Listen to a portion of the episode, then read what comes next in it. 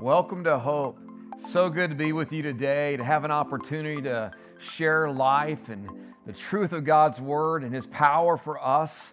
You know, we serve a great God who is faithful always and is with us right now, working in us, as we've been studying in the book of Nehemiah, working in us by the power of His Holy Spirit to rebuild our lives and restore that which has been broken through the effects of sin in our lives. And so this morning, I'm so glad that we have the Word of God as our, as our truth and our strength. So I want you to do this. Go ahead and open your Bibles up to the book of Nehemiah. Now, as you're turning there, I want to just kind of take a moment and, and, pause before we get into the message and address what's probably on a lot of your minds even today. Because obviously, we're starting to get a lot more information about what's happening in the midst of this pandemic, and we're getting uh, all kind of signals from our government as far as should churches be gathering or not? And uh, let me just tell you what we are doing at Hope. We people talk about reopening the church. There's no reason to reopen the church. We never closed. We, we've been very, very active and engaged in our community and spreading the gospel through your faithfulness, your prayers, your activity, and I'm so thankful for you. But we do recognize that there comes a point where, where we're going to be moving back toward in, in-person gatherings. And I just want to throw out to you, again, I want to be very careful with my language today. Uh, we are targeting our first in-person gathering to be Sunday, June 7th. Now, a lot of things come into play as to whether or not that will take place. But we're trying to answer questions that are asked in a very appropriate way to, first of all, protect you because we love, we love you. We love all people, and we want to make sure that we do what is right that we do it with the right precautions, the right concern, safety, because again, listen, God is with us. We are, we are receiving teaching, we are praying, we are worshiping, we're missing being together. That's a big part of our faith, so it's important. We also look at the understanding it is legal. Yes, it is, it is okay for us to do that. But again, we're not doing this. We're not wanting to come back in person because a politician said to. We're doing it because after seeking God and being led by His Spirit, we believe that there is a time to re engage. And we're working hard on that. But let me just encourage you again listen carefully to my words. We are targeting Sunday, June 7th. We'll get back to you with a lot of detail of how we're going to go about doing that, what we can do, what we can't do. Uh, it'll be different. Just be ready for that. But we know this it's important because you're important. And we're going to continue with our live stream because we're reaching people that we've never re- reached before. And even now, you may be listening in from a, a, a distant place and watching the service and just engaging in this church body. Can I tell you, we love you and God is with you. And I just invite you this day to open your heart let God's word speak to you. Now, we're on week five of a study that we began that I thought was very critical to go through during this time of unknown. We are, we're talking about in, in this coming out of a season, what, what needs to change in us? What are the things that we bring forward with us? What are things we leave behind? What is God doing in us and through us? Because through all this reflection, understanding, we have to know this our God is not done with us yet. He has saved us by His grace, by our faith in the death and resurrection of His Son, Jesus Christ. He has given us His Holy Spirit, who in this study of Nehemiah, Nehemiah is a type of the Holy Spirit. So we kind of see the, the correlation of how God works by His Holy Spirit as we look at Nehemiah. But He's given us His Holy Spirit to work in us and through us to rebuild our lives. And, and can I tell you this? It's not only in God's ability, it's in His desire that, that we would come to that place where we are seeing through his faithfulness a restoration, a rebuilding, a healing, so that we reflect him. We reflect his glory, that others may know the goodness and, and love of our God. I, I was thinking as I was preparing for the day's message in Nehemiah 4, I was thinking of the words of Paul to the church at Philippi in Philippians chapter 1, verse 6. It's one of the verses in my life that just always encouraged me. And that is this He said, Being confident of this, that he who began a good work in you will carry it on to completion until the day of Christ Jesus. Oh, what hope that speaks. That God is active, God is working, and He's not done yet. And can I tell you, just as committed as Nehemiah was, as we read back in the early chapters, to go back to Jerusalem and, and, to, and to work hard with the people there to restore, rebuild the walls, and restore the gates, the Holy Spirit is equally committed to your life and my life to work in us to rebuild us, but also, as we'll see as we read today, as committed as Nehemiah is in the story, as committed as the Holy Spirit is into our life, there's also an enemy of, the, of our soul, Satan, who is equally committed to come into this process to deceive us, to disrupt it, to discourage us, and to destroy the work of the Lord in our lives. Now, we see the act of Satan around us, but in the story, we see it lived out through a man named Sanballat. Again, a type. Reminder Nehemiah is an active story. It's a history. It is a, a, a, actual story, but through it, we see lessons, we see parallels to New Testament understanding of how God works, but also in the building process, how the enemy seeks to kill, steal, and destroy. But can I tell you, I'm going to spoil the story before we even start. God wins. God is faithful. Greater is He that is in us than He that's in the world. But we must understand the enemy's tactics and we must learn how to defeat him if we are going to do our part in walking out this rebuilding process. So pray with me and let's dive in today to Nehemiah 4. Father, so thankful. God, so excited. God, to know that you are working in us, Lord. God, that you're not done. Father, we are not stuck. Lord, you didn't save us and say, just deal with it. Lord, no, you are active in our lives. Lord, until your return, Lord, perfecting in us once again, God, Lord, your original design, God, that was so messed up by, by the deceitfulness of sin. So, Lord, today I pray you give us discernment, you give us wisdom, you give us understanding in God's word to not only recognize the tactic of the enemy, but Lord, to stand in that place of victory because the battle's already won. God, we give you praise in Jesus' name. Amen. Nehemiah 4. We're going to read verse 1 down through verse 9.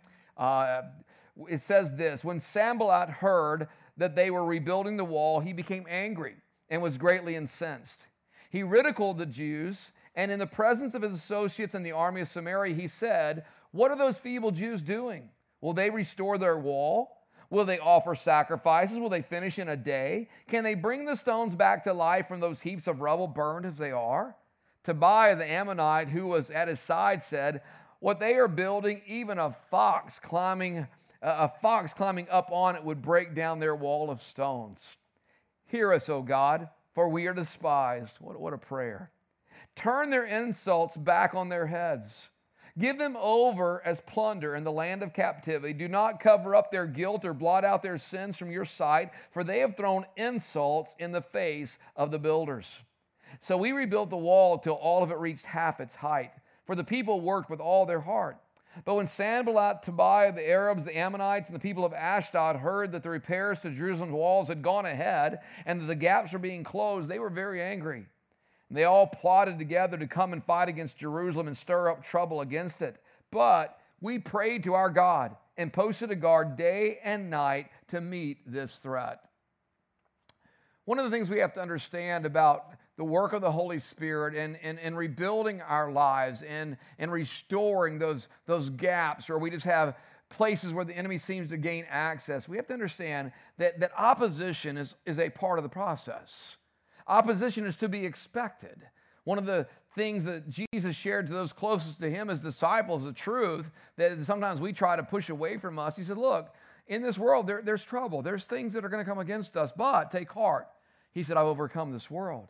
But he warns us throughout the word of a real enemy to our soul that we must be aware of, but also recognize not to fear because he is defeated. In fact, the Bible says it this way in 1 Peter chapter 5 verse 8.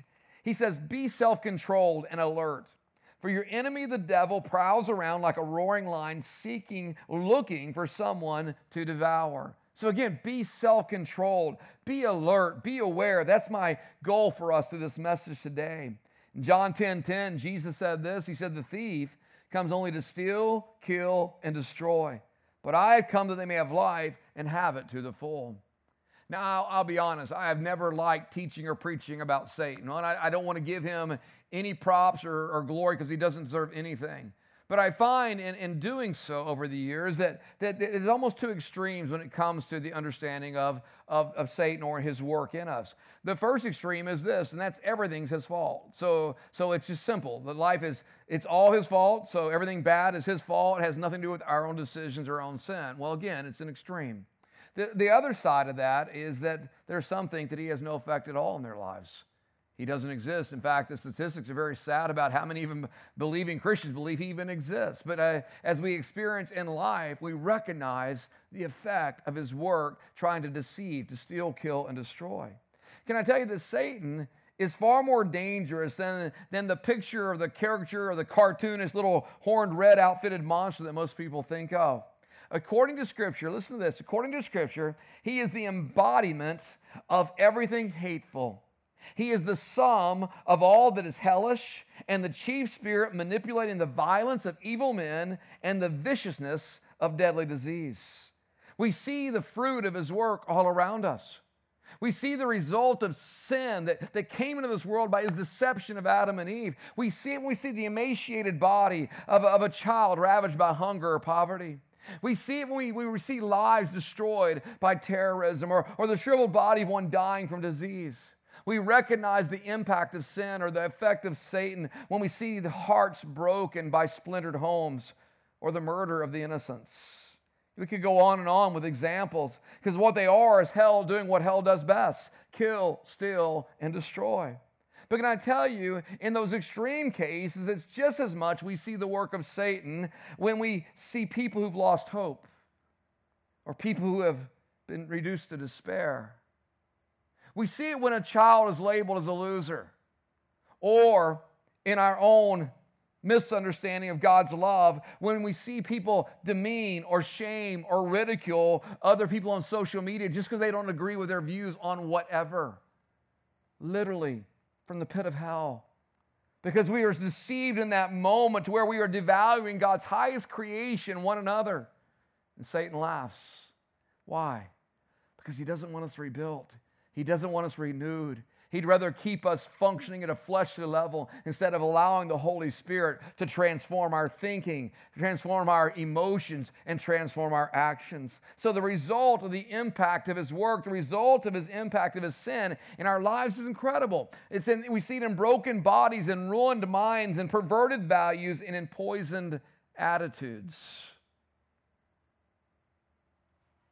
The Bible says that in these days we live in, evil is increasing. And I, I know that it's tragic that we all get caught up, not necessarily in choices we have made, but just in the overall effect of sin. But can I tell you, as much as evil is increasing, the Bible is also clear grace abounds even more. You know, we've been talking about the Holy Spirit's desire to, to bring about this abundant life in each of us. And, and we know, we know, we talked about it earlier, that we have authority in the name of Jesus. And Satan understands that. His authority over us was broken when Christ became Lord of our lives. That's why the rebuilding process has to start with you must be born again. You, you must make Jesus Christ your Lord. Surrender your life to Him because it breaks the authority of Satan over you. But we also know that He's not about to stop His efforts to remove hope and to weaken confidence in the ultimate completion of our restoration. The book of Revelation, John the Revelator said in Revelation 12 12, he said, Therefore rejoice, you heavens, and you who dwell in them. But woe to the earth and the sea, because the devil's gone down to you. He is filled with fury because he knows that his time is short. Daniel prophesied centuries, centuries before what we are experiencing even now, where he said one of the goals of the enemy of Satan is this, and that is to literally oppress or wear out the saints. I know that for some you feel that. We live in that day where it seems like the pressure is mounting, it's increasing around us. But can I tell you this? I'm convinced that no matter how much evil increases, Jesus has called us to a life of triumph, a life of victory, and a life of power in His kingdom. His Holy Spirit is in us, and He's there to teach us and lead us not only to be aware of the enemy's tactics, but be prepared to defeat him at every turn. Be prepared to not give him an inch, not, not give him a place at all in our lives, because the Lord has not called us to futility, but He's called us to victory. Now, in this passage in Nehemiah, we see again through Sanballat and Tobiah and the other list of the enemies, uh, we, we see this, this focus of attack. And, in it, we see how Satan tries to attack our rebuilding process. In fact, he, Sanballat asks five questions. And in those questions, it gives us that imagery again of the areas of attack that Satan tends to flow through to try to disrupt the rebuilding of our lives. And so I want to just take these questions today and I want to just highlight them because, again, we have to know how he operates. But we also have to know that at the end, no matter what, he is defeated because what God did through his son Jesus. So let's start with this. How does the enemy attack our rebuilding process? Number one, he always will attack our weaknesses. I mean, look at the questions in verse 2. What are these feeble Jews doing? Will they restore the wall? These feeble Jews. You see, Sanballat knew their vulnerability and he enjoyed intimidating them. Understand that Satan has nothing good in mind for anybody. He is lamenting the fact that, that until now he had total control over their lives. Sanballat was in control until Nehemiah showed up. He had everything working to his, to his favor until Nehemiah showed up. In the same way, the moment you kneel before the Lord, the moment you accept Jesus Christ as your Lord, the Holy Spirit shows up in your life, and Satan knows his reign and his rule is over. It's been broken. That's what was taking place here. So he's coming against their vulnerabilities, he's coming against their weaknesses, trying to disrupt their thought of if this is even possible. But we have to remember again that when we're under attack, we're not alone. When, when, when the enemy comes against us, Paul says, remember this. He says, remember when we feel weak, remember we're strong because God's grace is sufficient. It's sufficient for you and I, and his strength is made perfect in our weakness. You, Satan, will always question our motives. He'll always try to create doubt. I mean, back in chapter 2, we read this in chapter 2, verse 19. It said, When Sanballat the Horonite, Tobiah the Ammonite, official the Geshem the Arab, heard about it, they mocked and ridiculed us. What is this you are doing? They asked. Are you rebelling against the king? He didn't care about the king. He wasn't worried about the king. All he was concerned about was his domination, his rule. Can I tell you? Satan will take any shred of truth and use it to dominate us into submission to a point where we do not expect God to do what God has promised. Think about it. He'll say things like this. Maybe you've heard them. Don't you know that God's not going to heal you? He wants you to be sick because then you'll trust Him more than if you were well. Lie from the pit hell. Oh, he'll get spiritual. It'll sound very churchy. He'll say to you, Oh, don't you know that your mess is your testimony? Don't ask the Lord to change that because others need to, need to engage in your mess. No, no. I, God, God taking us out of our mess, God, God bringing us through our mess, that's a testimony. It's not the mess itself. He says things like, It's God's will for you to stay under undue stress in your job because, after all, stress builds character. Listen, we need to take the lies and give them right back to Him. We need to never doubt that God wants us to understand that He is taking us through to victory in our lives. He is rebuilding us, He is restoring us. And when we feel weak, press in. When we feel that attack that, that focuses on our inabilities, remember our God is able, our God is faithful, and He is great in a power and might and a desire. So again, Recognize the enemy's tactics, but stand in God's truth. I can do all things in Christ, through Christ, who strengthens me. And there's a second area of attack we see in this story. You see it again in verse 2. And not only will he attack our weaknesses, but he will attack our worship. Listen to what he asks Will they offer sacrifices? Will they, will they bring offerings? He was ridiculing the fact that they had rebuilt the temple, but the temple seemed to have no effect on their everyday life because 70 years had passed and they still hadn't rebuilt the walls. Listen, Sanballat and the devil know something that, that we have to remind ourselves of. They know that when God's people worship Him, real power is generated.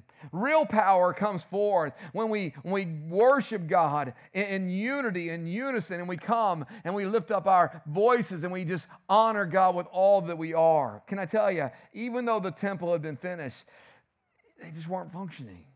Even though they had the opportunity to worship, the goal of the enemy was to keep them vulnerable and threaten to disrupt their very worship some God you have. Look, there, look, you, look, look at this. You have a temple, big deal. You don't even have walls. There's no gates. There's no rulership. Church, we got to claim our freedom and our boldness and worship before our God. We have access to Him through Jesus Christ. We are filled with the Holy Spirit. He enables us to bring a powerful worship to our God, whether we are gathered in person, whether we're in our car, our shower, going down the road, or right now in front of your computer screen or TV. We can lift up a praise to God, and Satan trembles. because he knows there's power when God's people worship. You know, I can just picture Nehemiah speaking to them. I can just picture him saying, Yes, yes, we've suffered shame. Yes, things are a mess. Yes, it could be better. But our God reigns. That doesn't change. And our hope and our faith is in him. So, Lord, we worship you. So he'll attack our, our weaknesses, he'll attack our worship, but he'll also attack the slowness of our progress. I shared last week, we don't, we don't really like process. we like instantaneous change. But rebuilding, renewing us takes time. And God is working through that time, using the, the things in us and through us to rebuild us. And Satan will attack that very thing. Will they finish in a day? He asked. So already he was sowing seeds of doubt, like it's been, it's been so long. So much time has passed. There's no progress. How can you even think you're going to finish? You've attempted this before. You thought of it a long time ago, but it's not going to happen now because it didn't happen then. You know, I, I hear that echoed when I speak to people sometimes say, Oh, I, I tried. Yeah, I gave God a shot. Oh, I used to go to church. I, I used to be engaged, but it just didn't work in me. Oh, can I tell you? We give up way too soon on God's process. Because one thing we forget, His process doesn't start until we stop trying to fix ourselves. His process doesn't start until we give up lordship of our own lives and say to Him, I can't do it, but through Christ, I can do all things. Church, come on. The process of restoration is messy, it's time consuming. It, doesn't always go in a straight line. We, we have the ups and downs of it. And Satan will try to attack and say, listen, you just, you're not going to make it. He'll try to attack and say, Oh, it's taken too long. God doesn't care about you. He sows all these lies. And I tell you, we will be tempted if you're not careful to give up. It's natural, it's human. They did that. If you went on to verse 10, we didn't read that today. In verse 10, he says, Meanwhile, the people in Judah said, The strength of the laborers is giving out, and there's so much rubble, we cannot build the wall. I feel for Nehemiah. I feel for him as a leader. It's just to keep them focused, keep them moving, keep them believing that the truth is the truth. God is God. And if he said the walls can be rebuilt, they're going to be rebuilt. We have the Holy Spirit in us and we will overcome. Galatians 6 9 in the New Testament gives us that same warning. In Galatians 6 9, Paul the Apostle wrote, Let us not become weary in doing good, for in the proper time we will reap a harvest if we do not give up. Growing up, I, I, my mom was the church pianist. So I, I had a great uh, affinity for the hymns of the church and the chorus of the church. I mean, I just grew up always listening, hearing them. And, and my, one, probably one of my favorite all times, just great is thy faithfulness. It's one that's sung occasionally even these days. And, but in, and there's a line that says, He gives us strength for today and bright hope for tomorrow. Great is thy faithfulness, Lord, to me. God is with us. Don't let Satan mess with you because it's taken longer than you thought. Don't let him, don't let him speak into your weaknesses and somehow erode your faith. Don't, don't let him come against your worship and, and accuse you of not being worthy to worship God or somehow guilting you into a place where you don't feel like you can lift your voice, your heart to God. Listen, he will attack anywhere he can because he knows he's defeated. His time is short. Stand fast recognize God is with you, and allow the Holy Spirit to encourage you to keep moving forward. Because the last thing he does that we see in this story is this he ridicules the very building materials of your life. He ridicules the very building materials of the process. Can they bring the stones back to life from these heaps of rubble, burned as they are? So, what he's saying is, what you're even trying to rebuild the wall with is not going to happen. It's not going to hold because it's so messed up. Tobiah even said this that even a fox that walks across it will make it crumble. You know, Nehemiah declared something that was so true. And I want you to hear it in terms for your life.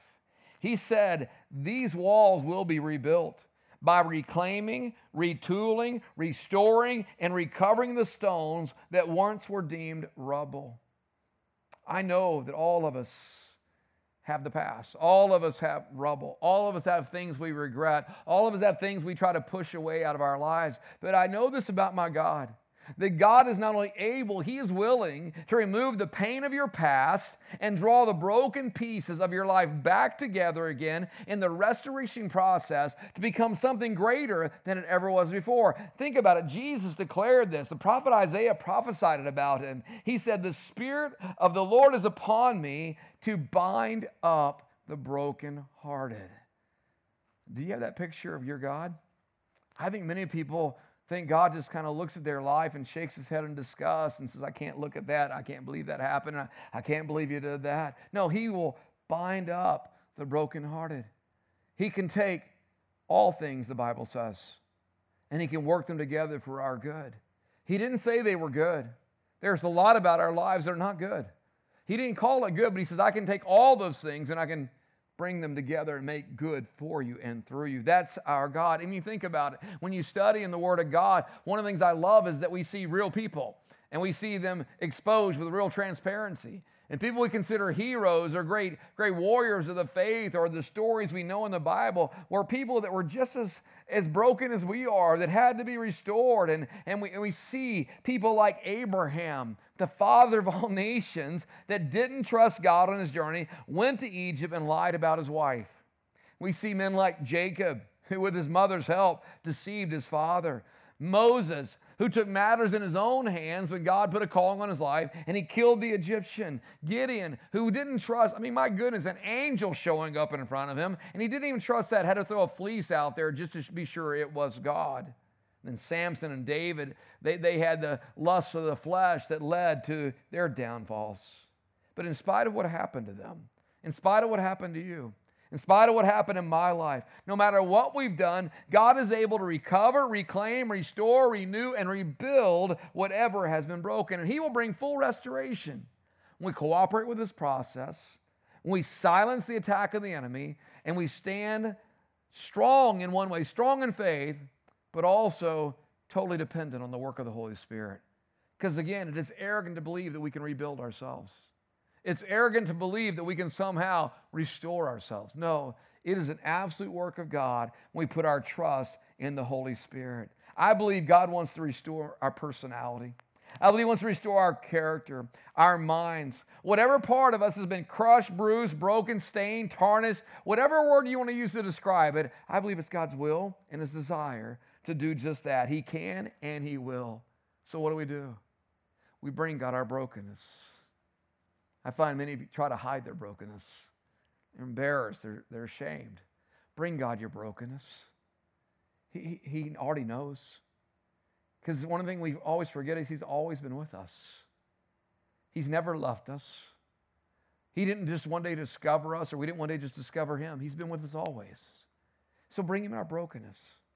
And in bringing Him our brokenness, learn from the enemy's tactics.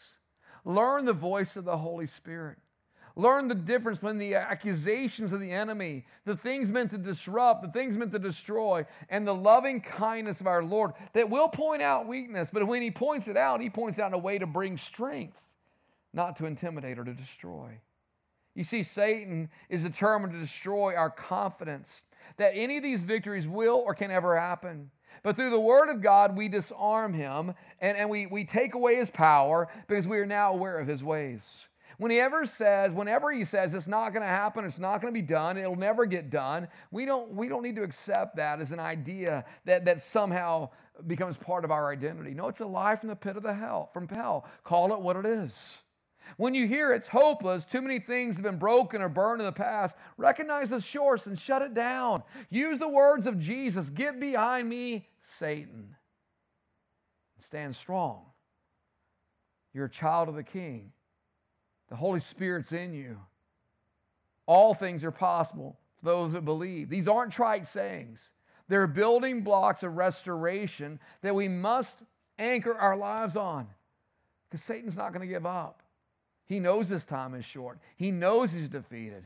And if he can sideline you, he's won a victory. But I'm calling you to get in the game. Let God work in you.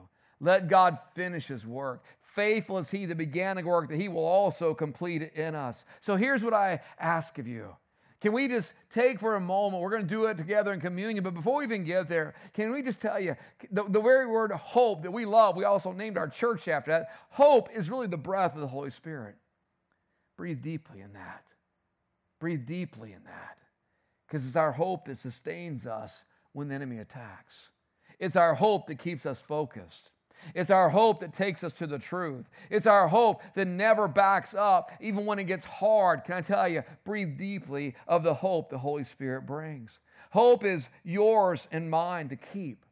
And when we have that, we know that we'll never be embarrassed by God for having put our hope in His grace. We'll never be embarrassed by that. We won't be made to be fools because His hope is something we cling to. And His hope is what brings us in because hope is born in the certainty that the Holy Spirit builds us up in the fact that our God is faithful. Oh, our restoration is at hand, the future's settled. We just need to engage. We just need to step in with confidence that everything God has promised us already exists. And all that remains for us to do is keep walking forward with Him until we come to the place where His promise is fulfilled. And we see his reflection. And the world sees his reflection. You can tell you, culture needs to see God's reflection in the church. But the only way it sees his reflection is when we begin to walk and live and behave in the nature of the very founder of our faith, our God. That's the restoration work. Let God renew your mind. Let your thoughts be reflected, reflected by his word. Let him renew your attitudes towards God, towards life, towards others. Let Him renew your tenacity that you will not be defeated, you will not go back, but you'll keep moving forward. And let Him renew your hope. Because in that, we have the gentleness to live in the peace and the joy and the strength of our Lord. I love you guys. I love the work God's doing in you. I love the work I've watched him do in my life over these many years, and I have anticipation of the work to continue and grow. I know that I, I thank God none of us are done yet. He's working. We put our trust in him. I want to pray for you today, but can I challenge you in this? I've said it every time we've gathered through this medium to, to, to understand the story of Nehemiah. Rebuilding never comes without first rebirth. If you're watching today or you're listening on podcast or YouTube, however you're engaging in this, and you've never put your trust in God, you've never surrendered your life. Maybe you go to church, maybe you go to this church, maybe you've been raised in a religious family, but you've never knelt your heart, your knee before the Lord and say, I surrender. Become Lord of my life. Make that happen today. Make that happen today because that's where it begins. And in that moment, I said earlier, the Holy is going to come into your life, and the authority and the power of Satan is broken in that, in that moment. Invite him in, we pray. If you're one that has been walking with the Lord a while, maybe some of the things I said today made a little cringe point in you. Maybe, maybe you're seeing some things that you've allowed Satan to deceive you in, and you're like, Mike, that hurts. Let it be the work of the Holy Spirit to say that's an area He wants to heal and restore, but give it to Him. Bring Him your brokenness and trust our God is faithful. He is for you, not against you. And what He has promised, He will accomplish. Would you pray with me? Father, we love you. God, we thank you, Lord, that this day we stand in the grace of our Lord. We stand in the power of His Holy Spirit, and we stand in the truth that we serve a great God who loves us who did everything and gave everything that we may have relationship with you, Lord. But not only that, Lord, you want rulership in our lives that we may walk this earth, oh God, empowered by your Spirit, living in your truth, reflecting your glory in our words, our actions, God, in our, in our, in our thoughts and attitudes, God. So today, restore us. Lord, for the one that just today is kneeling before you and saying, Become my Lord. God, meet them, Lord, as you've done. Meet them as you've done for billions over the centuries. Meet them in that moment with the personal love and grace you have for their lives. And Lord, let them understand that, Lord, just as much as we rejoice on earth, all of heaven rejoices because that was your purpose. They would come back into relationship. But then, Lord, engage them, Father, in rulership. God, engage us all in rulership, Lord, today. Father, errors, or maybe we, we've sensed our weakness, or we've sensed those things that, Lord, where we're not reflecting you, God. Lord, let us give you our brokenness even now, trusting you for our healing and our restoration. God, we love you. Father, we give you praise. It's in the name of Jesus we ask. Amen. You know, every week we, we celebrate communion together. And I, I don't know about you, but I spend time just processing that. I'm like, God, help us, help us catch a fresh glimpse of what you want in this time where we celebrate the Lord's Supper. Because not only is it something you asked us to do, but, it, but it's something that, that literally connects us together. That's why even now in this time where we're separated, I've been very careful. Let's have communion together because it connects us. It, it makes us one. It's a shared experience. And I really believe that was a big part of the intent of Jesus when he implemented it with those who were close to him, with his friends, the disciples. Because it's the Lord's Supper, it, is the means by which God works in us through the power of his Holy Spirit. I mean, think about it. When we take the elements and we take the, the bread and the juice and, and, we, and we walk through this ceremony, but we don't do it as a, as a religious activity. We do it as a part of our relationship with God. When we, when we do it, we get comforted we get comforted by His Holy Spirit. There's something tangible. It feels right. It feels good when we recognize the body and the blood of Jesus. It reminds us of His love for us when we take the cup and remember that His blood was shed for our salvation. It assures us of God's faithfulness, that, that He didn't put it on us. He didn't say, You go work, you go figure out your way of salvation. If you, if you get there, I'll let you know it. No, He made the way. And He made it very clear through the brokenness of his son, represented by the, by the bread and the, and the shedding of his blood. He confirms to us the salvation, he declares it to us in his word, and he works inwardly in our hearts because we come to the Lord's table by faith. In fact, that's why the apostle Paul said we come with a, with a soberness. We, we reflect. We don't just we don't just come up like we're going to snack. No, we we come and we examine our hearts. Not, not to pull out every sin and to, and to let Satan just demean us, but to recognize we're not perfect, but God is. We are weak, but He is strong. When we come with openness and we come with our brokenness, we expect healing and we respect cleansing. In fact, Paul, the apostle, probably clarified it best when he wrote to the Corinthian church, trying to correct an abuse. They were having a difficulty how they did communion. And he said these words in 1 Corinthians chapter 11. He said, For I received from the Lord what I also passed on to you. The Lord Jesus, on the night he was betrayed, took bread. And when he'd given thanks, he broke it and said, This is my body, which is for you. Do this in remembrance of me. In the same way, after supper, he took the cup, saying, This cup is the new covenant in my blood. Do this whenever you drink it in remembrance of me. For whenever you eat this bread and drink this cup, you proclaim the Lord's death until he comes. Can I just bring this into today's message? when you partake of this bread and when you drink of this cup, you're keeping your foot firmly planted on the head of Satan. You're keeping firmly planted on the enemy, saying, uh uh-uh, uh I overcome you by the word of the testimony and the blood of the Lamb. So let me invite you. I hope you prepared. If you haven't, after this gathering, you, you can take time right there and just walk through this right where you are. God will meet you. But the word says he took bread and he broke it, he blessed it. So this is my body. I've always been moved by that. Isaiah the prophet made it clear that there was, there was something. He said, by his, by his wounds we are healed. I take that as a faith promise. In areas of my life that are not whole, in areas of your life that are not whole. And I stand by faith saying, God, I know you're able. I know you're willing. God, bring healing today. So take of the bread. Father, thank you. Thank you. You provided all we need for life. God, I pray you strengthen us today. God, in our weakness, oh Lord, let us feel your touch right now. God, in our, in our need of healing, God, Lord, in this time of a, of a virus that is just wreaking havoc, oh God, and lives are being lost, God, bring healing, God. Today we, we, we implore you, Father. So, God, thank you for the bread. And God, we stand by faith and receive it with joy. In Jesus' name, amen. Let's partake of the bread together.